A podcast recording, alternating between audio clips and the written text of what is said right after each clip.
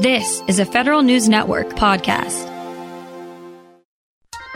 Now, the Federal Drive with Tom Temin. Hello, and thanks for joining us on this Monday, January 30th, 2023. Seven minutes past the hour. I'm Eric White filling in for Tom. Our producer is Peter Musurlian. Our digital editors, Daisy Thornton and Robert O'Shaughnessy. Coming up this hour of the Federal Drive, what economists are saying about the FTC's new ban on non compete agreements. Plus, FDA is told to tighten up its procedures for IT procurement. Those stories and much more ahead during this hour of the Federal Drive.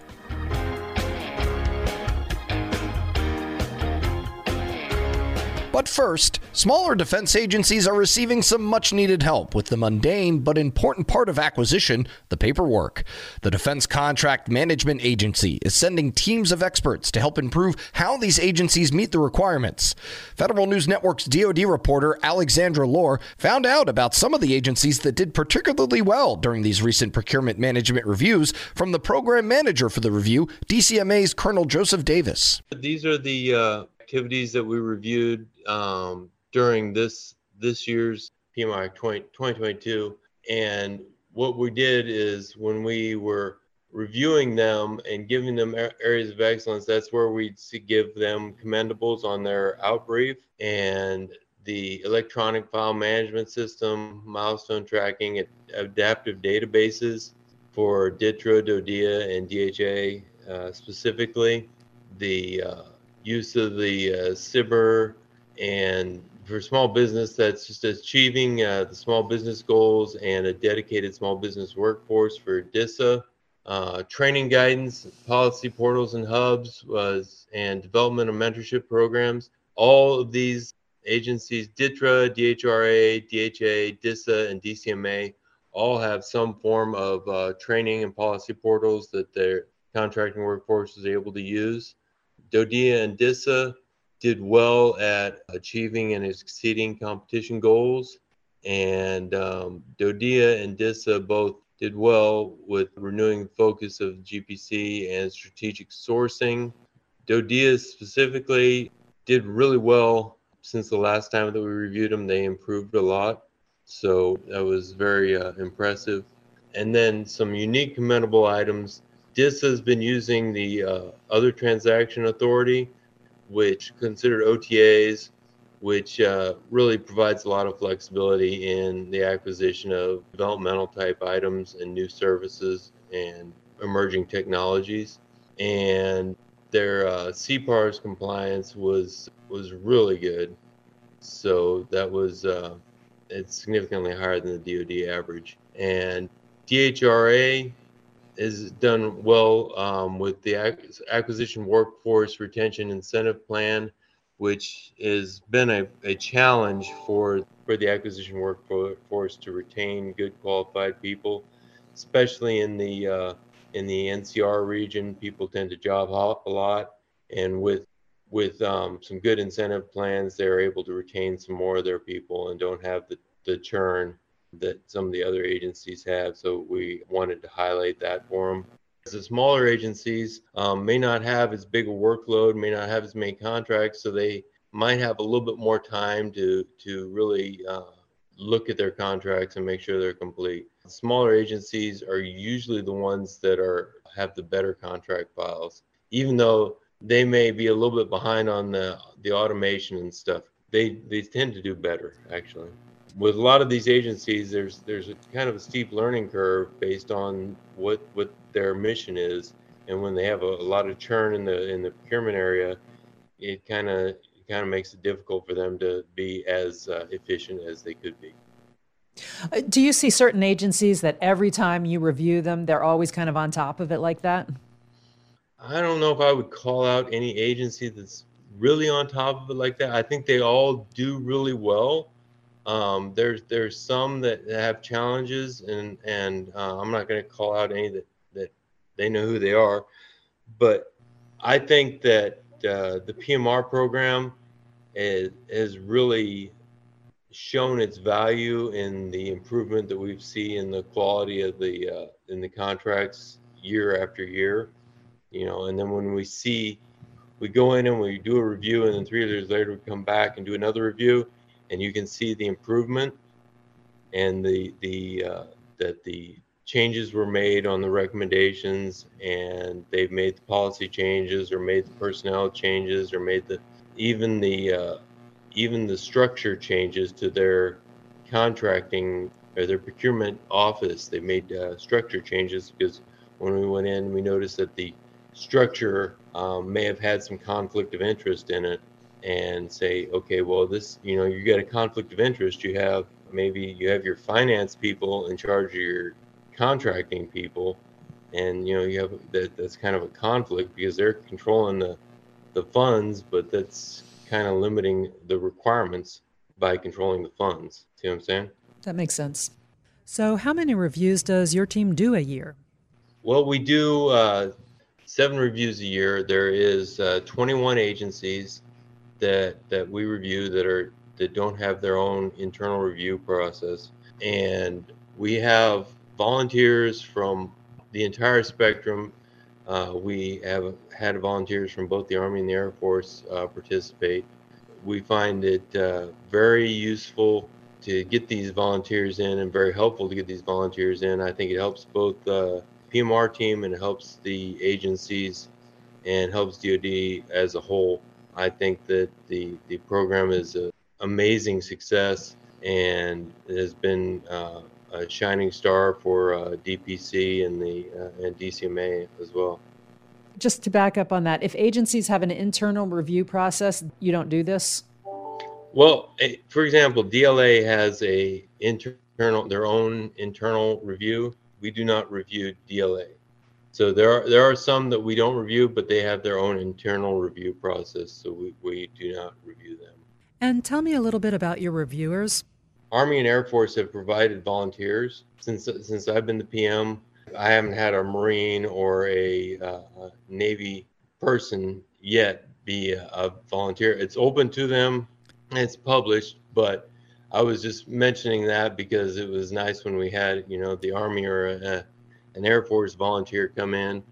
And uh, so that, that was nice. But we have uh, volunteers from all the four of the state agencies regularly. And, um, you know, we do have some repeat volunteers, and we love to have them because their their learning curve is uh, not as fat, and not as steep when they uh, when we start off a PMR. You know, if it's your first PMR, it may be a little bit daunting, but if you've done it before, it, it makes it easier for them and easier for the my permanent team members. They don't have quite as much uh, training to do. That was Colonel Joseph Davis, project manager of PMR, talking to Federal News Network's Alexandra Lohr.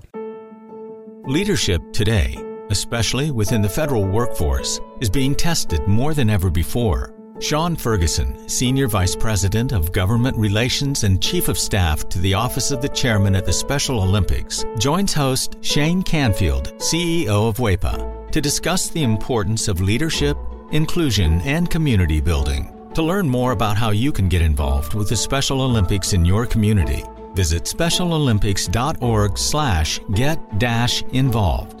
Hello, and welcome to the Lessons in Leadership podcast. What are some of the biggest lessons that you've learned working with that community?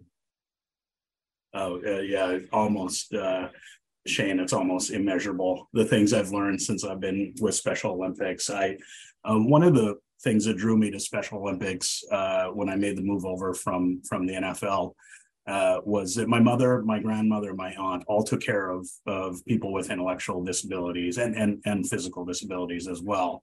So all of my life, I was uh, interacting and around um, usually usually young people, but also adults with disabilities and so I, I knew that I knew that work a bit. You know, they they basically were in direct care, and and I will say, and obviously will say about my my family, my mother, my aunt, my grandmother, they're saints. Uh, but uh, the the men and women that do take care of people with uh, profound disabilities are are really, um, you know, we we can't do enough to salute them.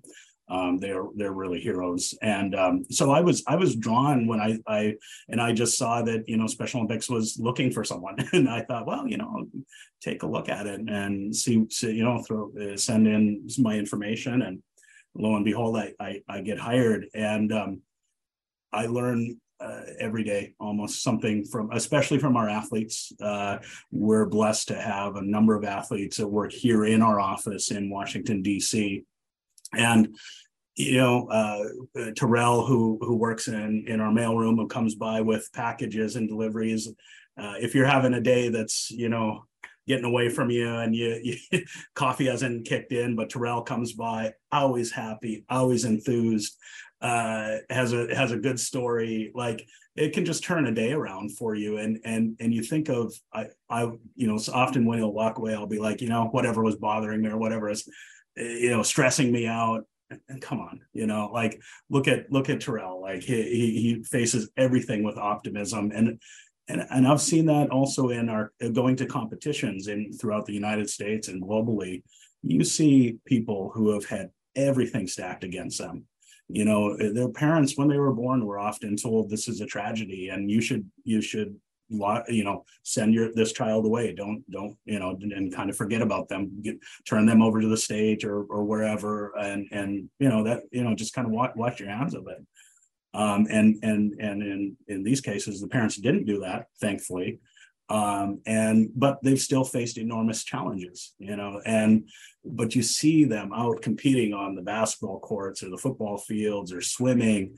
And uh, and and you know besting their times from from their last competition and they're so committed and just keep fighting through all the obstacles that they've had in front of them that are not just on the sports field but also in growing up and finding education and finding groups to be part of and trying to find jobs. And and and I've seen so much perseverance and grit uh, from a- the athletes of Special Olympics that uh, I, I, Tim Shriver, my boss, the chairman, uh, says all the time, and I couldn't agree with him more. Uh, we get more than we give uh, working with Special Olympics. It, you know, we and thank you for your very kind words about the work I do and we do, but but we're the lucky ones. We, those of us that work here are the lucky ones because I I said to someone the other day, you know, the things that I've been able to see and experience with athletes, you just don't get to do that anywhere. That that you know, it's a, and it's so unique and it's so uh, joyful and